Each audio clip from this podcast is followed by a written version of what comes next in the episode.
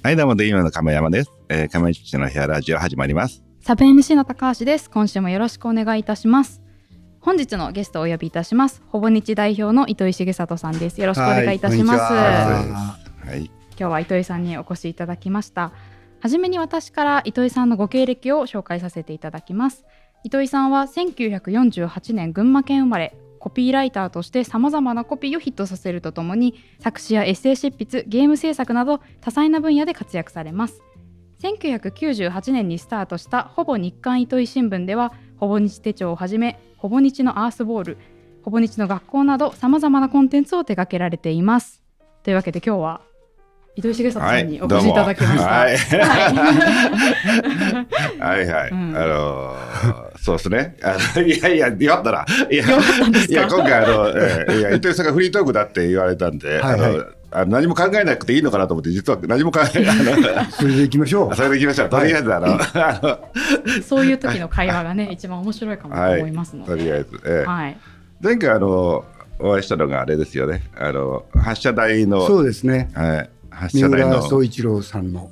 はいはい、あのええ、三浦君のあのなんだっけあの学校の先生たちとの対談みたいな、でそこに来ていただいてたんで、はい。ええなんか。えこのとこいる？このとこいるんですか？みたいな話になってだったらう,、ちも出てくださいみたいな話で、はいはいはい。まあ、こ今回ちょっとお願いしたって感じで、ははいいはい、ああいうなんていうか若いやつらなんかそういうなんかやるときはなんか結構あのー協力したりするんですか？なんかそういう、あの、そういうつもりはなかったんですけど、えなんとなくですよね。そのこの人面白いなって思う人はあちこちにいますけどえ、はいはいなんか一生懸命やってると手伝えることがあるって言われた時には、あじゃあできる範囲でなんかしようかなみたいなのは。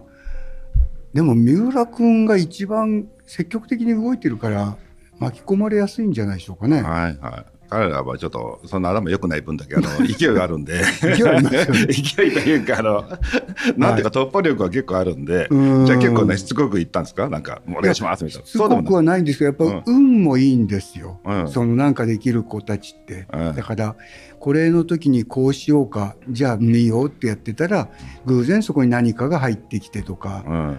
こうすごろくでこういい芽が出るみたいになるほど。じ実現していくんで。じゃあその目にこう、吸い込まれるようにしちゃったみたいな感じですか？そうですそうです？じゃあそれに乗っかってちょっと今回来てもらいましたけど。いやいやいや。はいはい。それもねだから三浦のつながりとも言えますよね。そうですね。だからまさかうん三浦のつながりで糸井さんと会うと思わなかった。本当ですえー前はなんか、あの天口さんとなんかで会ったことあるんです、はいはい。えーなんとなくそこはなんか雰囲気わかるんですけど、そうそうですね。えーなんか、はい。えーヤンキーのビオラからとは思わなかった。発射されちゃったわけだ、えはい。えーね、じゃあ、社内飛び込まれたあの糸井さんとしては、はい。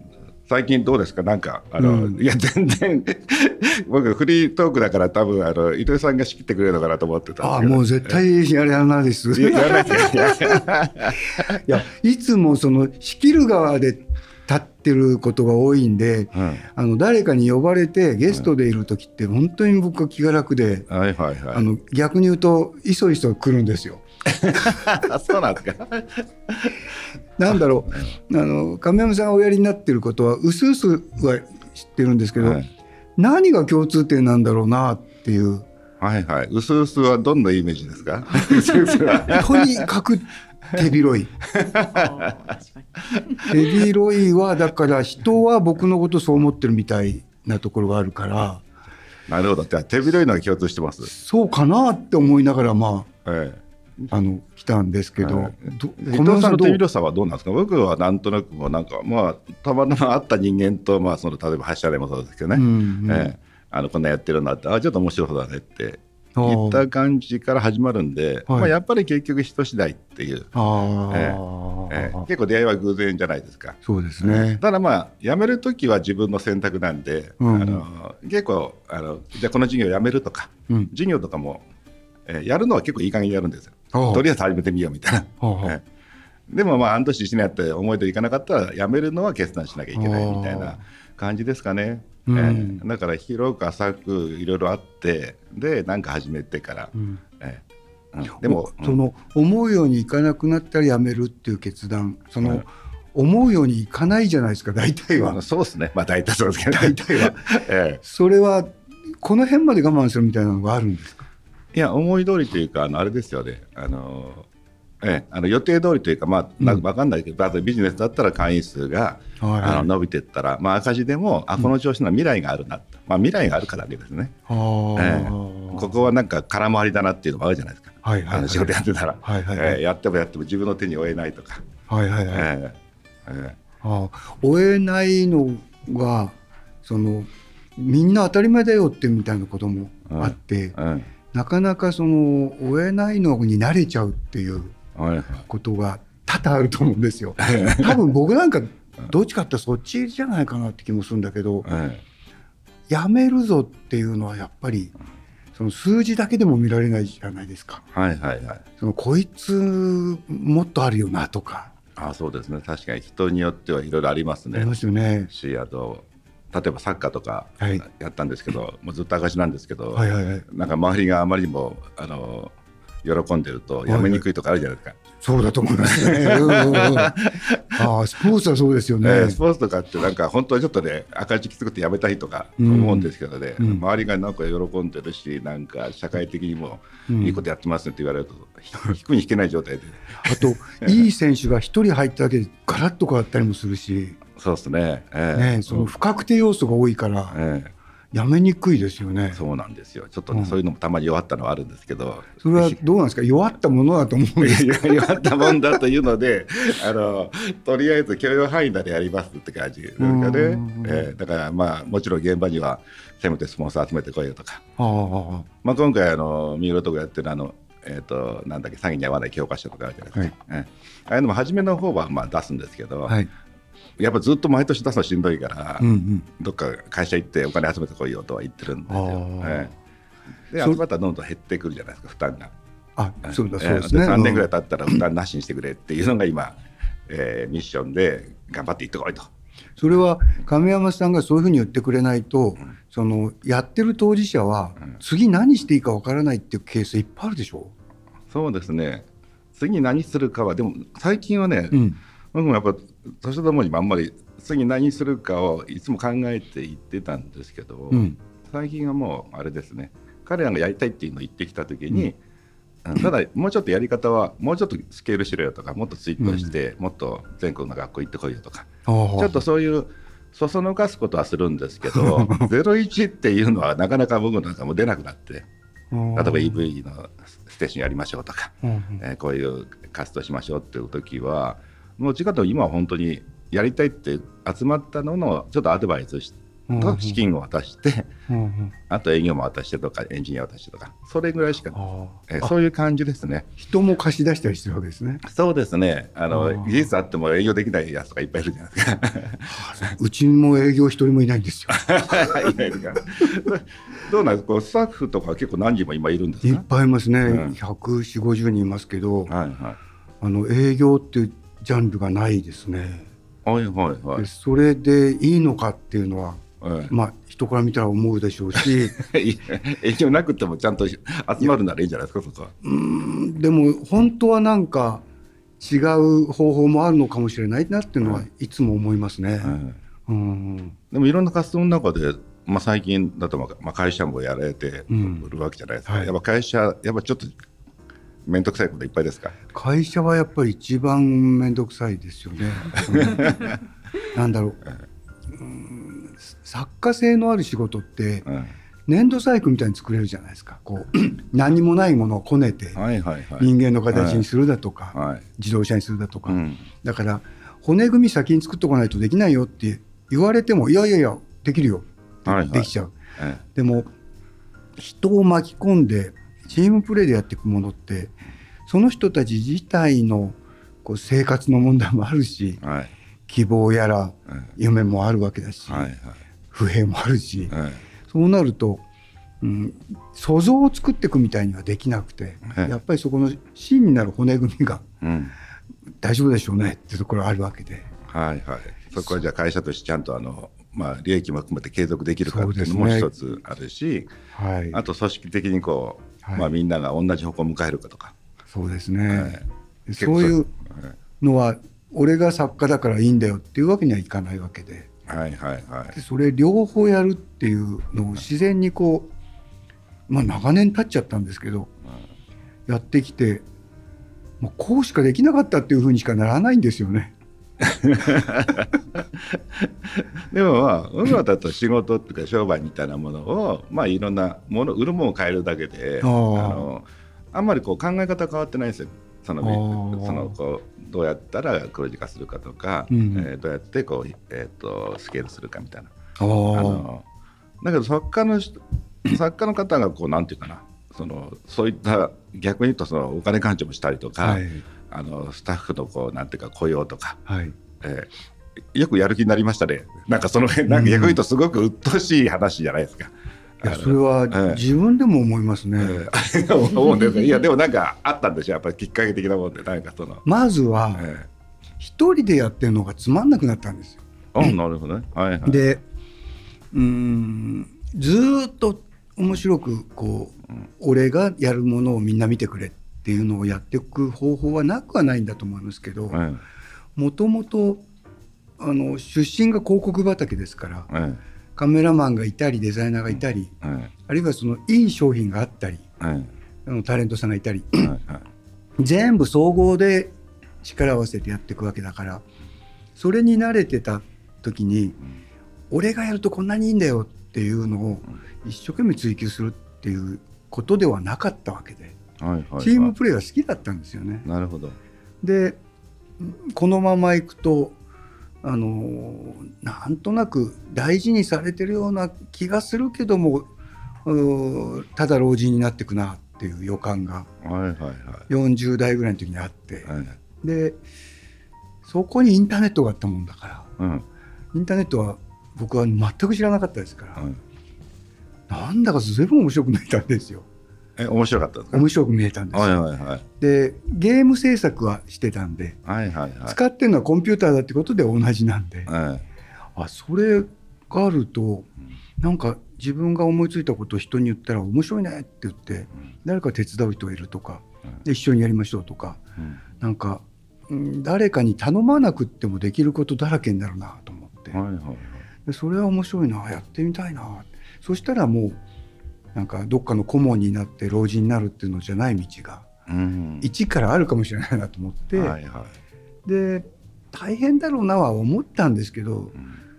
案外その文化祭みたいなもんでうん。その大変さっていうのは求めてたことでもあるんで。なるほど。で始めたのがこんなになっちゃったっていう。でもあれじゃないですかよくものづくり、まあ、映画監督もそうでしたけど、結構そういったそのクリエイターたちとかいろんな人たち役者とかが集まってチーム組んではい。作品作って、はい。でまたばらけたりするじゃないですか。はいはい。ええ。でそれって仲間なんだけど、まあ、一つのミッションのために集まって、はい。それぞれなんていうかな誰かを育てるって発想じゃなく、はいはい。あのでも会社っていうとそのなんかスタッフになると、はい。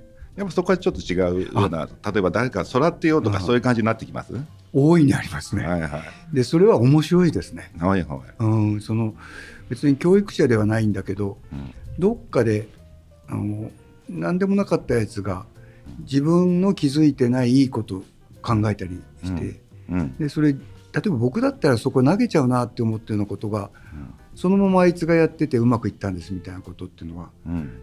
ちょこちょこっと見えてきますから。はいはい。でそれはもう会社ほぼ日に始めてからもう25年やってますから。はいはい。そうするとあ急いだわけじゃないんですけれどもやっぱりそのお前やるなっていうのを見るのは一番嬉しいわけで。あじゃあやっぱそのなんかスタッフが育っていくのは。そうですね、はいはい。でそれは、うん、臨時で座組をして映画が1本あったらまたねって言ってあいついいよなっていうのとは全然違ってうんう、んん。思えばすごくなったなみたいな。あじゃあもう例えば20年以上一緒にいる人が結構いたり、そうですね、はいはいはい。それはもしかしたらい一番楽しいのはそこだったかもしれないですね。うんなるほど。うん。そうですね。まあただそれで確かに教育っていうな先生の立場と経営者ってちょっと似てるとこはあるじゃないですか。なんかそのあー似てるか、えーやっぱりそのどうやって伝えていくかとか、まあ、勉強してるか、まあ、仕事をしてるかみたいなうん。違いはあるけども、えーその中で、まあ、あのどんなふうにこう伸びていくかってあるんですけど、今はじゃあどうですか？その辺教えてた中でもうみんな長いでもまあ結構辞める人もあれば私帰る人もいるじゃないですか。ね。うん。えー結構出会いと別れとか、はい。なんかあの行ってほしい人が辞めちゃったとかいろんなこともあります、うん。例えばその逆に、人の出入りはなんとなく割にこううん。自然に流れた気がしますね。はい。あのただ若い子が学生で入ってきたとかうん。インターンからの子だとか、うん。そういう人もだんだん育ちますからはいはい。そういう人たちは逆にあちょっと長くいた方が面白いよっていう感じでなかなかやめないですね。はいはい。なるほどね、はい。そういうでもそういった人たち、まあ、昔からいる、まあ、でクリエイティブというか、まあ、長い付き合いの中で、まあ、情もある中でって中ででも例えば思いあの上場されたですよね、はい。えーじゃあ上場する時だったら上場の専門家みたいな役員も入ってきたりそういった衝突みたいなもんないですか？それもあんまりないですね。あそれもないですか？はい、あの、なんかイベントやる時でも、基本的には僕ら内政で何でもやっちゃうんですよ。はいはいはい。ですから大きいイベントでもうん。普段デザインやってるやつが売り越してたりうん。その経理の人が段ボール運んでたりみたいな。うんあの交番表作ったりとかはいはい。それは内部でやってそれを面白がる人たちがやってるみたいなはいはいすごい効率の悪いことをえあのわわざとやってるっていうかそれ以外思いつかなかったというか、え なるほど。はい、ですから、うんアスリートとしてこう力をつけていくとどの仕事もできるんじゃないかなっていう幻想がちょっとあって。うんうん。どういう職種であろうがこういう資質を持った人とかうん。こういう態度でいると学ぶのが早いとかうんうん。実際にやって信用してもらえるとかうん。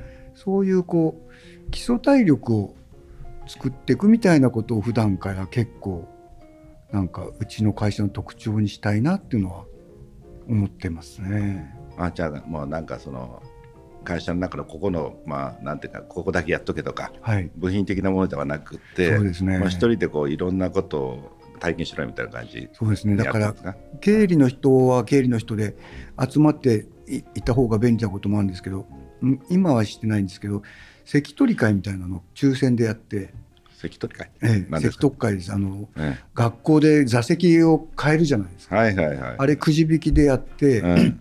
経理の人の隣にデザイナーがいるとか。うんその隣にまた総務の人がいるとか、うん。みたいなうん。自分の知らない職業うん。職種の人がいるっていうことがうん。なんかうんよく言えば思いやりができるというか、あなるほどね、はい。まあ、確かに今うちらでもやっぱりその経理部と営業とかってはい。大体こうあのこちらはちゃんと領収書を出してください、はいはい、そんなようね。でそそんな1回ぐらい見逃してくれよみたいな話とかね。あ結構 こうああのちょっと違いますよね、はい。考えが。でだからなんで領収書を出してくださいって言うかっていうことが、うん。隣にいる人の仕事だと思えば、うん。ああそういう理由があるんだからはい。ちょっとはやんなきゃなっていう。なるほどね。じゃあもう営業部、経理部とか分けないで、分けないたまにちょっとぐちゃっと混ぜてみる。混ぜる、はいはいはい。でイベントやるごとにそういう人たちが混じりますから。うん。でおどの仕事も全部大事っていうのはなんか覚えておいてほしいことだったんで。はいはい。それはなんか意識的にずっとやってますね。あなるほどね。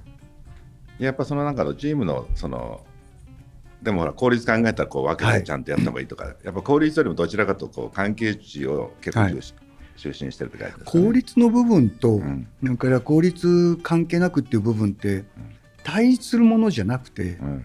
人間が一日中びっしり仕事してるなんてことはありえないんで。はいはいはい。そう考えると一日に自分がこのくらいやらなきゃいけないっていうこう専門性の高い仕事っていうのはそんなに長くやってるわけじゃないんで。うん。それよりも機嫌よくそこにいることの方がはいあの結局のところ重要なんじゃないかなと思うので、はいあの全員揃ってこう封筒張りの内職してるんだったらちょっとサボったら損しますけどうんはいはい。どのくらいサボってもやっぱりたかが知れてるんでうん。でその意味ではあのやってて楽しいとか、た互いが信頼がおけるだとかうん。あの不自由感がないっていう方を優先させた方がいいんじゃないかなっていうのははいはいはい。結構うん。あのそう意識的にしてきたような気がしますね。うんまあなんとなく ほら経営者になってちょっと顔が険しくなったりとかするものですけどあんまなってない雰囲気ですよね。なってない なんかその結構ちょっとほらいろいろあのスタッフ同士の揉め事とかなんか、えーあの結構クリエイティブな人もなんかそういうのにこう、まあ、あのなんか翻弄されてですねなんかだんだん疲れてくるようななんかそんな疲れるほど無理してないって感じですか？無理はしてますよ。無理してます？なんか無理してなさそうな雰囲気が。これは あのかみさんがはい僕の寝言を聞いてるんですよ。はいはいで昔から寝言をどうも言うらしいんですけど、僕は知らないですけど、そりゃそうです。はい。でその寝言がええマジなんですっていつもおうえ「なんとかはなんとかだろう?」とかこうシリアスな寝言らしいんですよ。で、うん一番最初きっかけになった寝言がうん「通気性」って言ったらしいんですよ。おい。通気性？通気性。はい。つまり空気の通りがいいっていうはい。はい3文字。はい。なんだろうね通気性はって言って、はいはい。で僕はそれを聞いていいこと言うなと思って。俺の寝言はいいなと思って。でその後そのままにしてたんですけど、え。結構言ってると。はいはい。で大体がなんかそのそうかそうだったらこうしなきゃいけないなとかうん。結構真剣なこと言ってるっていうんではいはい。弱ったなと思って。はい。すつまりストレスが夢の中に出てるんだなと思ったんではい。で俺も苦しいんだよってこうちょっと同情を引こうと思って言ったらはい「そうなのかもね」って言われて。でこの間 久しぶりにはい。友達と何でもないお好み焼き屋ではい本当に気楽な喋りっこしてた。はい。でその日機嫌よく夜帰ってきてうん。でその日の朝の寝言がうん。楽しそうで笑ってたって言うんですよ。はいはいはい。でだいぶあのお好み焼きは良かったねって言われてはい。ああやっぱ普段うん。僕はこう無意識の抑圧を。夢がバラベータになるっていう。なるほどね。だからはい。意識の中ではそんなに辛いとは言ってないあるいはため息もついてるでしょうけど、はいはい。でもどっかのところで、うん、そこはちゃんとしとこうとかっていうのはあるんでしょうね。はいはい。まあ確かに今夢で言うとまあ僕はそのあれですね。そのやっぱ日頃だとなんかありがちな夢見るじゃないですか。こうはい。例えばこういたらここになんか知り合いが入ってきたとか、はあはあ。えーあの現実的な。はいはい。えーでも1か月ぐらいこうあの一人旅たまにするんですけどね。えーでそれぐらいになると、はい。こう結構怪獣が出てきたりねバリエーションが。空が飛べたりとかね。いいですね。なかなかねそういった時にはあ日頃はこれできてないから、ね。やっぱりちょっと違うのかなっていう、なんでやっぱりちょっとなんだかんだ言いながら日頃こう現実社会で生きてるから、あると思いますよ。えうん。ーえいや、なん。かすごい感心されてるじゃないですか。そんな夢は見たことないなと思って今いやだから最近見ないじゃない。子供の頃しょっちゅう見たじゃない。子供の頃いろんなお化けも出てきたりとか、はい。なんかいろいろ出たのが、まあ、だんだん出なくなるじゃないですか。普通なんかありがちな、ちょっとあの芸能人が出てきたりとか、うん。あのでたらめなものがやっぱり日常にも夢にも入ってこなくなるっていうのは、うん。やっぱりあの想像が歩いてる範囲が狭いんでしょうね。はいはい。そね。それはあんまりいいことじゃないんで、でも大人になるってことは結構そういったことじゃないですか。なんかこう、うん。なんとなくその、まあ、仕事もそうですけど、うん。現実的にこれだとあの会社持たないからこうしなきゃいけないとか、うん。あのまあ、結構やっぱり夢物語だけじゃ言えないみたいになっていくじゃないですか。はい。ええ。ですからその、なんだろう目標の置き方がうんおそらくその どう言えばいいんでしょうかね。うーん。なん例えば数字とかだったらうん。それを得るためにどうしたらいいかっていう方法もある程度こうノウハウがあったりはいはい。人に説明できることだったりしますけど、うん。実際にそれが稼ぎ出すものっていうのがうん。果たしてどれくらいなのかとか、うん。あるいは他人がお客さんにの立場でいる人がそれをどう魅力的に感じてうん。自分を投じてくれるかって考えた時には、ああしてこうしてってやったことが案外稼ぎにもなんないっていうことに結構救急としてるっていうことが。社会ではあって、ええ。僕は広告やってる時によくうん。徹夜してプレゼンテーションの準備なんていうのを手伝いに行ってたり夜中の2時とかに「伊藤さん来ました!」とか言って、うんでみんながせっせせっせとやってるんですけど、うん落ちるためのプレゼンテーションの準備を10個ぐらいやってるわけですよ。はいはい受からせるためにね、ええ何かを。はい。はい。その10個作ってる労力っていらないんですよね。うん。で説明する人も企画ができたらマーケティング資料を作りますとか言ってるわけですよ。はいはいそれこれ多々あると思うんです。はい。はい。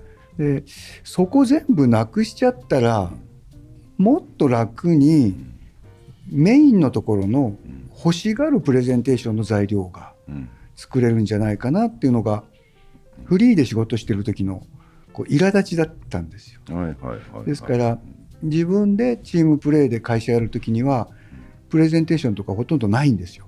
うんうん。はいはい。だからはい。これいいと思ったら出せで。うん。で何が欠けてるか分かったら欠けてるところを埋めればいいしうん。あのもっと魅力的にするって言ったらまたそこから方法を考えればいいわけだからうん。その1個の材料でいくらでも膨らむかもしれないしあるいはそこのその目が全くないものを出されたらああ一つだけだけどまたやり直したなって言えばいいだけではい。少なくとも10個作って企画書作ってるよりははだいぶ楽なんですよね。い。なるほど。はいはい。でそれをやってきたのが多分僕らのやってきたことなんで、うん。その分だけそのきつさはあるんです出ないよっていうのは出ない。出ないよってどうするんだろう分かんない出ないよはい。つまりその考えなしにやったらある商品があったとかって言ってうん。広告打ちましょうって言ってくれるのが代理店ですよね、はいはい。10億分やりましょうねとかっていう、はいはいだいぶ稼げますよね、うんでもそれで一気にみんなが知ったからって良くなるとは限らないわけでうん。で広告打ちましょうと営業マンをつけて支支店作って回らせましょうっていうのと、うん。つまりできてるものを触らないでここから何とかしていきましょうっていうやり方はだいぶ発達してるんだけどうん。もともとそれ欲しかったんだっけっていうのははい。疑わないようにしてるわけですよね、はいスポンサーは別だから。はい。でそれ自分がやってる時にはスポンサーは別じゃなくて自分だからはいはい。あれはダメだなって思った時にはい。もっといいのを作れよってこう言われてるわけでうん。それは大変は大変かもしれない。でもクライアントのためにやってるのと、まあ、自分がその本になるのは、はいやっぱどどうですか？こそれも全然違いますよう、ね。はいでもクライアントのためにやってるのも楽しいですよ。うんそのうん自分がなんか関わったものがその優勝するだとかうんあの1位になるみたいなことがあったらそれは何やってても嬉しいんでその喜びよりもプロセスがそのちょっとマシになったりあの一気にみんなの目が開いたりうん。っていうその瞬間を一緒にずっと楽しめるじゃないですか。はいはい。それは趣味をやってる以上に仕事やってる時の方がうん。なんかなんだろう。本本格的に面白いですよね。はいはいはい。なるほど、それは言えますね。ね、やっぱなんかそれで言うとやっぱこう、まあ、自分でこう仕事やるのも楽しいでしょうけどこうやっぱり人との関わり結構楽しんでるように見えますけど。そうですね。じゃあちょっと後半でその辺は伺うということで今日はこの辺で。はい、どうも。はい。じゃあありがとうございありますがとうございました。